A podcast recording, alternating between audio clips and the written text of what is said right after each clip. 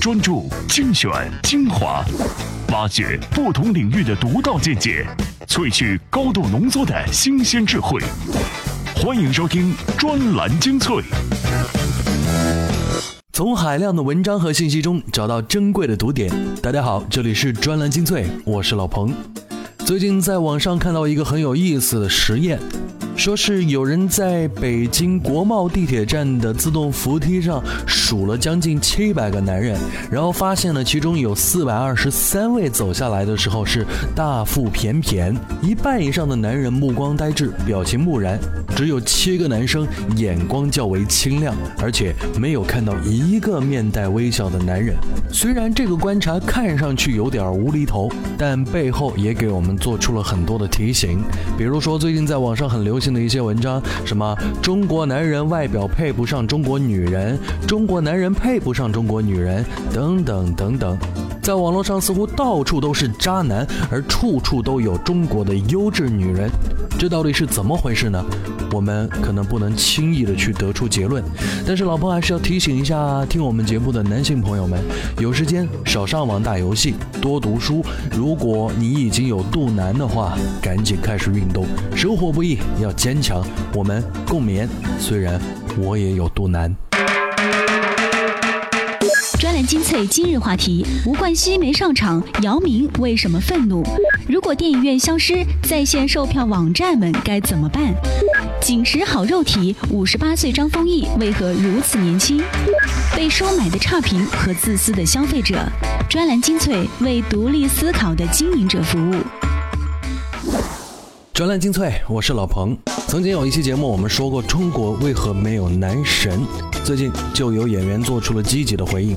如果你关注娱乐圈的话，最近有一个男星，五十八岁的张丰毅，重新回到了九零后妹子口中的男神角色。他在电影拍摄现场流露出来的强壮身体的照片，吸引了很多的目光。这就跟我们刚刚所说到的中国男人奇差的体型形成了鲜明的对比。这到底是为什么呢？我们来听听文章。专栏文章：紧实好肉体，五十八岁张丰毅为何如此年轻？作者：专栏作家韩松洛。张丰毅参加两天一夜节目，秀出肌肉照，让不少年轻人都羡慕不已。他出生于一九五六年，还有两年就六十岁，但照片上的他肌肉饱满，皮肤紧凑，尤其是最难逃过岁月冲击的腹部，也没有一点赘肉，线条清晰，非常漂亮，整个人看上去至少就是四十出头的样子。这种身材需要旷日持久的维护，稍有松懈就万劫不复。事实上，他也的确是用了几十年时间来经营这具肉身。他从小就希望自己成为硬汉，一直很讨厌脂粉气、娘娘腔的男人，喜欢有力度的体育项目，比如篮球和拳击。在北京电影学院读书时，曾以一百米蛙泳一分二十六秒的成绩创下这个项目的记录，至今没被打破。直到现在，他仍然每天健身。搜索他近年来的新闻，隔三差五就有以秀肌肉、露鸡胸、晒腹肌为关键词的新闻跳出来。一身肌肉能在三十多年时间里担任卖点，傲视群星，尤其是众多男星，只能说明一个问题：在同龄段的男星中，能够保持这种身材的比较。罕见，即便在所有年龄段的男星中，这也是一件稀罕事儿。稀罕到每次亮相都能引起尖叫、引起议论。用肉身制造梦境的明星，况且如此，普通人的身体状况以及体育活动参与度，恐怕就不容乐观了。不是所有的男明星都需要锤炼肌肉、打磨硬汉形象。比如，我们根本无法想象一个肌肉发达的葛优会是什么模样。但多数时候，男明星要呈现的还是外化的男性气概。现实中，男明星却普遍失职。不论是警匪枪战还是武侠神话，男演员们一旦脱去上衣，英雄的形象顿时打了对折又对折。承担肉身诱惑之责的只有女演员，她们整容塑身，费尽心机为亿万观众营造美梦。前阵子有篇文章成了网络热点，这篇题为《中国男人为什么这么丑》的文章，用外国中年型男历史学家作为引子，痛扁中国男人在外貌和精神气质上的不够振作，而男明星对身材的忽略，可以为这篇文章提供更多的例证。尽管鲜肉风潮出现后，男星的身材已经有了大幅的改观，人鱼线光明正大的登上了媒体，但和欧美男星比起来，能够在荧幕上亮出身材的中国男星还是不够多。这固然是因为世俗观念下男权女权的原因，男明星在很长的时间里不被当作声色消费对象，更因为在我们的文化里，身体与性都不值得声张，男性的身体天然就该被接受，一旦雕琢起身体来，似乎就沦为下乘。所以张丰毅的荧幕形象多半是车夫、警察、军人、武生、将军，都是人们心中的力气活。这都需要时间。要知道，美国也是在上世纪五十年代之后才进入健美运动的黄金时代，所以政府发布的发展体育产业意见书里给出的目标时间是二零二五年。但我衷心希望我们的男星能够提前十年，在声色世界里完整这一项大业。所以啊，听完之后我们就明白了，中国其实并不是没有男神。而是男神都还没有向你们展露他们的实力。当然，在这里呢，我们也要因为张丰毅的敬业和强壮，来成为我们所有男生膜拜的对象。大家一起共勉，尤其是像老彭这样有肚腩的男人，要好好学习。我们曾经在节目里面提到过一个美国的公司，名字叫做 Netflix。它曾经是美国最大的影视租赁商，就是租录像带的，但后来成为了美国最大的流量型电影网络销售公司。也就是在美国，你要在网上看电影的话，一定要使用他们的服务，类似于咱们熟悉的爱奇艺、PPS、PP Stream 等等这样的一些网络视频服务商。而像他们所经历的这样的一种产业转型，在中国是很难出现，因为中国没有像 Netflix 这样的大规模线下录影带的租赁商，大多都是单店。形式，但中国有一个系列的公司，未来将会面临类似的系列转型，他们就是在线网站售票商，在网上卖电影票的将来该怎么办呢？因为有人说电影院一定会消失。专栏文章：如果电影院消失，在线售票网站们该怎么办？作者：影视制作人、发行人张志远。爱奇艺 CEO 龚宇前一阵子说，电影院一定会消失。我想，这在互联网行业是一个共识，也是一个常识。不光是电影院，电视台也会消失，只不过时间早晚而已。现在北美观影人数已经开始停滞，中国的电影市场是全球最后一个大的增长的市场。中国电影现在是两万多块银幕，美国是四万多块。所以大家都认为中国会向美国看齐，这样最起码还能有一倍的增长。其实中国电影市场并不会永远增长下去，已经有泡沫的迹象，恐怕还来不及达到那四万块的那天，就已经开始衰败了。以后的年轻人都是网生代，一生下来就抛在互联网，他们有多种娱乐方式都可以替代电影，和音乐一样，看电影这种娱乐方式会没落。会被其他更刺激过瘾的娱乐方式替代，和音乐一样，电影的内容可以脱离介质而数字化独立流通传播。和音乐一样，可能三五年后，电影院就像以前的唱片店一样逐步消失，最起码院线收入比重会下降，在其他屏幕、手机、电脑上的收入份额会增加。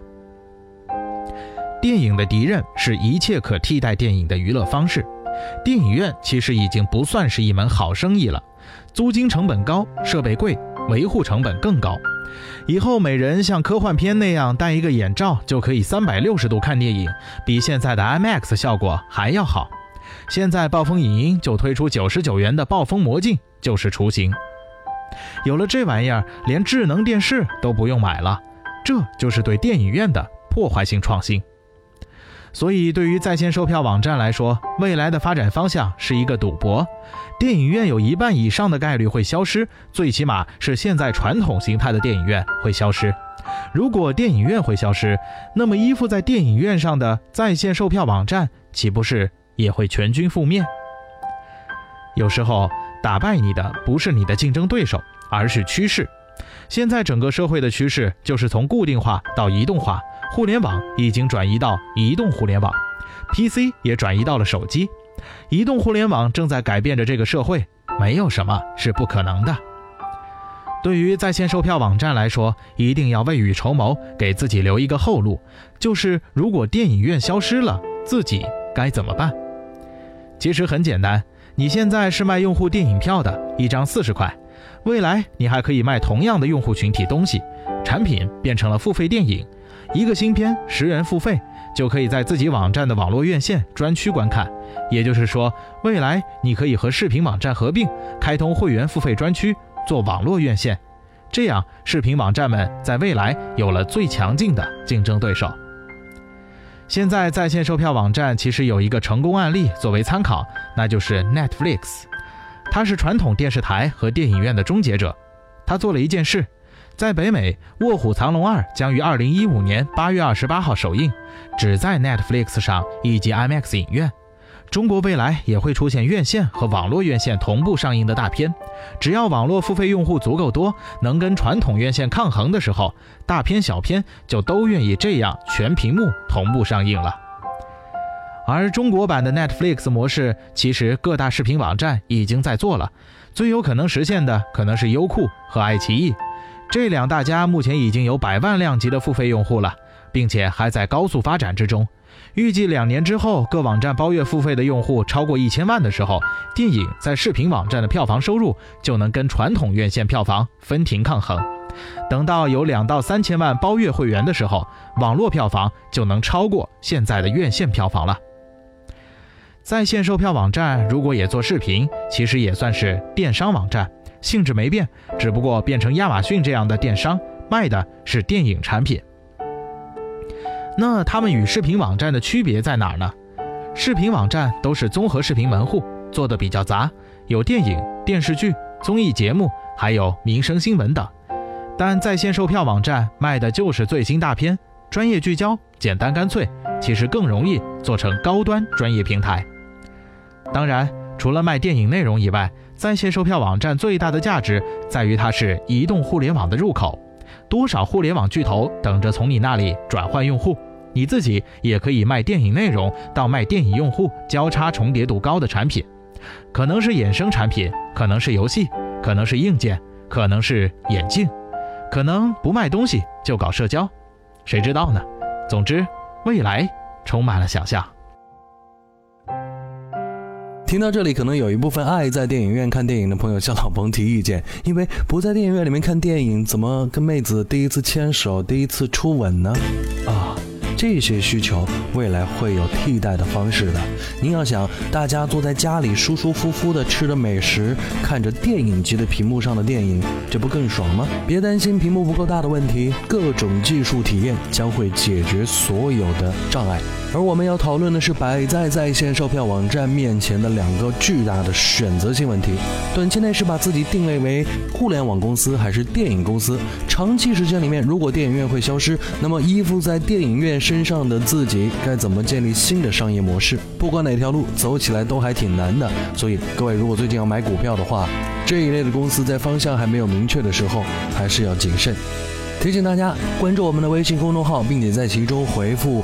乞丐这个关键词，今天我们将会推两篇文章给各位看，其中有一篇呢有刚才我们说的男神张丰毅的紧实的肉体，另外一篇文章叫做《人生一真灵》，到底是讲什么？您关注我们的微信公众号并回复关键词乞丐就知道了。怎样才能把专栏精粹牢牢掌控在您手中？首先，打开微信，点击右上角的加号，选择添加朋友，再选择公众号，然后在搜索框搜索“专栏精粹”，这样您就能找到我们“专栏精粹”专有的微信公众号。关注之后，根据提示或回复任意文字，您就能牢牢抓住“专栏精粹”的尾巴。意见领袖的话题弹药，观点达人的智慧粮草。专栏精粹，全球华语专栏的有声精编。专栏精粹，我是老彭，欢迎回来。最近马上就要迎来双十一了，这个双十一因为阿里的上市，所以显得特别的不同。于是今年的双十一竞争也显得非常的火爆。这不，阿里就通过注册商标的形式，禁止了其他电商使用“双十一”字样。但其实，在网络购物的过程当中，除了有一些打折打得飞起的节日能够让消费者感到满意之外，最重要的还是能够买到让自己满意的商品。毕竟，网购是一个离实物消费还有一定距离的消费方式。由于一种现象也特别存在于这种消费方式当中，比如之前的节目我们曾经谈过的锤子手机有质量问题，但在锤子手机的官网以及罗永浩的微博当中却是一片赞扬之声。这其中的原因是什么？大家一定会指向五毛党。但各位有没有遇到过在淘宝购物想给差评，却最终被商家收买的情况呢？今天我们就聊聊这个话题。专栏文章：被收买的差评和自私的消费者。作者：专栏作家信海光。因为想了解某款国产手机的销量行情，我去某电商平台上搜索了下，结果发现这款手机在平台上有大量的山寨货，他们都排在搜索结果的前列，而把这款手机的官方旗舰店给淹没了。这些山寨货自称正品，但明眼人一看就知道是山寨，因为他们定的价格太低了。官方旗舰店卖三千，他们只卖一千多，有的甚至一千都不到。而且更令人惊讶的是，这些山寨货不但都卖得不错，而且底下的买家评价也都很好。这些明明买了山寨手机的买家全给出了好评，还直接写明这是很棒的正品。直觉判断，这些好评都是刷出来的。网上不是曝光了吗？一个好评几块、十几块钱搞定。但问题是，好评可以刷，但为什么一个差评都没有呢？难道那些发现上当的消费者就没人给出差评？我看了好几家山寨店，真的是一个差评都没有。在平台严打的背景下，山寨店买通店小二删差评的成本太高了，应该不是通过这个路子。继续翻了许久，终于明白了，这些好评并不是刷出来的，而是山寨店向消费者收买来的。过程大概是这样的：山寨店以低价卖高仿的名牌手机，而且质量也还过得去。其中一部分消费者是知假买假，心知肚明；剩下一部分上当的，他们一旦追究，山寨店就会拿价格、功能之类说服对方。如果说服不了，则满足对方的退货要求，这样就解决了一大部分麻烦。然后他们还有一个绝招，就是好评返现，只要给好评就能获得返现。就靠这种手断，这些山寨店累计获得了好几千个好评。在这所有评价中，我只看到一位有骨气的消费者给了差评，他是这么写的：“我在这里说清楚了，你给我打电话也没用的，我不要那点钱了，我不可能因为那点破钱给你改评价。”今天写这些文字，其实不是拿来批评某宝的，说的还是那些中国消费者几乎全体一致的被几十块钱的好评返现给收买了。他们全体一致的没有任何责任感，对撒谎毫无负担，从没有想到自己的撒谎行为会对其他人造成什么样的误导，而只是考虑到自己的私利。有这样集体自私的消费者，中国的商业环境又如何能够健康起来？以前我一直认为，应该为中国之假冒横行负责的就是那些不良厂商，是他们的贪婪自私，才导致今天的问题丛生。但后来发现，中国消费者的自私与懦弱也是问题的重要根源。迈克尔·波特写《国家竞争力》有提到，一国有什么样的消费者，往往决定了一国有什么样的产品质量。一个国家的消费者拿起报纸，发现手被油墨染黑，就会立刻打电话投诉。那么这个国家的印刷业一定很发达。德国、日本的产品质量好，也与国民性的严谨与认真脱不开干系。我也不太相信，在其他发达国家，类似的收买行为会如这里一样能被成功实施。我们为什么没有几个、十几个人站出来说这是不对的？我不能接受这样的收买。实际上，只有十个人站出来，给出十个揭露真相的差评，山寨店的这种把戏就玩不下去。事实上，消费者的自私自利，归根结底还是社会道德下滑的一种表现。商业将为道德沦丧付出沉重代价，此言不虚。被收买的差评和自私的消费者绝对是联系为一体的，利诱处处都有。但如果消费者们都不响应这种利诱，网络消费渠道将会干净得多，这是毋庸置疑的。听这篇文章，就在幺幺幺幺即将到来的时候，也在我们再一次疯狂网购之前，希望有更多的朋友能够理性对待评价这件事情。上个星期六是本赛季 CBA 开打的第一天，而第一天就出现了一个令人惊讶的情景：代表上海队将要出赛的吴冠希，在赛前四十多分钟被篮协禁止出赛，理由是他跟北京首钢以及北京奥神的合同还没有完全解除。这种情况让上海大鲨鱼的老板姚明是怒发冲冠。而就这件事情，著名的篮球评论员杨毅先生也说了自己的看法，具体是什么情况？分析又是怎样？我们来听听看。专栏文章：姚明为什么愤怒？作者：篮球评论员杨毅。姚明冲冠一怒，上海大鲨鱼俱乐部公开发表声明宣告不满。有关吴冠希事件，情况复杂，一言难尽。从媒体到球迷都给姚明拍手叫好。这第一呢，是因为中国篮协这几年从管理到成绩给人印象分太低；第二，是因为这是历史上第一次一支俱乐部敢于独立表达对中国篮协的抗议和不满。何况这支俱乐部的老板是姚明，姚明身上又有两个象征意义：第一是他的声名和成就，他急了和别人急了不一样；第二是他的身份。在 CBA 多种多样的球队属性中，姚明是私营球队老板的主要代表。他的愤怒也象征着职业联赛发展的真正主体对官办属性的管理机构的强烈抗击。吴冠希一案，上海认为吴冠希已经是上海户口，奥审认为吴冠希是北京户口，篮协一听吴冠希那就属于黑户口，干脆别上了。什么时候说清楚再说。实事求是地说，现阶段伪职业的 CBA 因为产权不明确、体制不清晰，有太多这样的糊涂账。中国篮协有时候是不敢管，有时候是管不了。但无论是否能管，我想说的是，吴冠希一案是否一定要闹到这种地步呢？当然不是。第一，球队给运动员完成注册是很早以前的事情。中国篮协如果认为吴冠希的归属有问题，为什么不尽早以书面的形式正式通知上海方面，以督促上海和奥神方面尽早协商解决问题？这样既是对俱乐部负责，也是对吴冠希这样的年轻运动员负责。中国篮协拖到了最后一分钟才通知上海，确实符合目前篮协一把手在业内“最后一分钟先生”的绰号。在赛前拿掉上海。队一名运动员如同儿戏，又像是对上海队的伏击。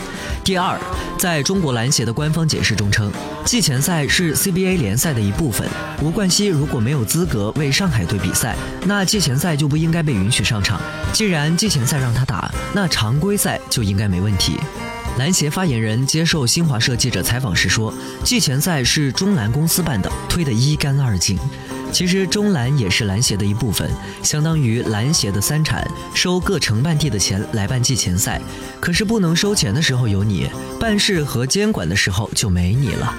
第三，即便中国篮协管不了劳动法的事儿，这是国家大事儿，但中国篮协也有自己的行规，在任何一个国家，法律的施行也得首先考虑行规的界定。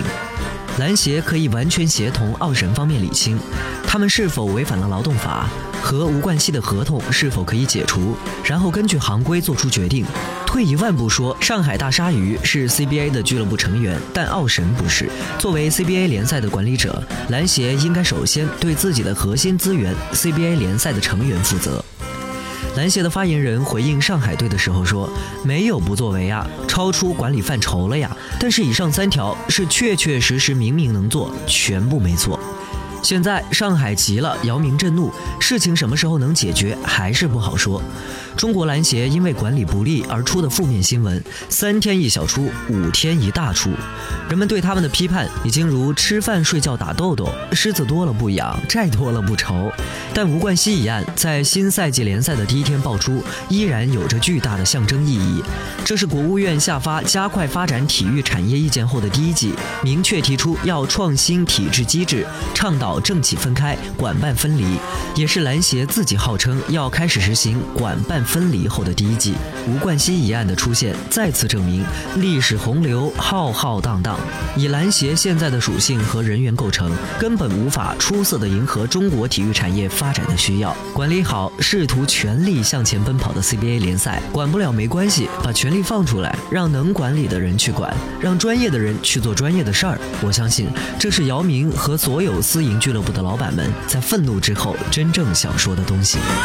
听过了这篇文章，我们既不站在篮协的角度，也不站在上海或者是北京球队的角度来看这个问题，我们仅仅看看吴冠希这位队员吧。二十多岁，还很年轻，长期没有球他，对自己的状态不满意，于是呢想更换自己的球队。同时，上一个东家已经有半年没有给自己发过薪水，球队也没有召集自己进行过任何的训练，换一个东家，这很正常嘛。任何一个普通年轻人，如果离开单位五六个月，单位也没有给你发工资，也没有叫你回去上班，这不是正式离职还是什么呢？可惜他是职业球员，职业球员有着另外一套注册体系，而我们的 CBA 跟成熟的职业篮球联赛 NBA 的注册方式之间还有很大的距离。这一段成长的距离，必定是有人要牺牲自己才能够迎来春天。我们只是希望这样的事情能更多的暴露在媒体和球迷的眼前，也给。某些管理方带来一些压力，更快的创造一个更合理的职业篮球环境。专栏精粹，今天的节目到这里要告一段落。最后提醒大家，今天在微信公众号当中回复“领导”这个关键词，我们还会给各位一期延展收听的节目。我们说说领导的电话该怎么接。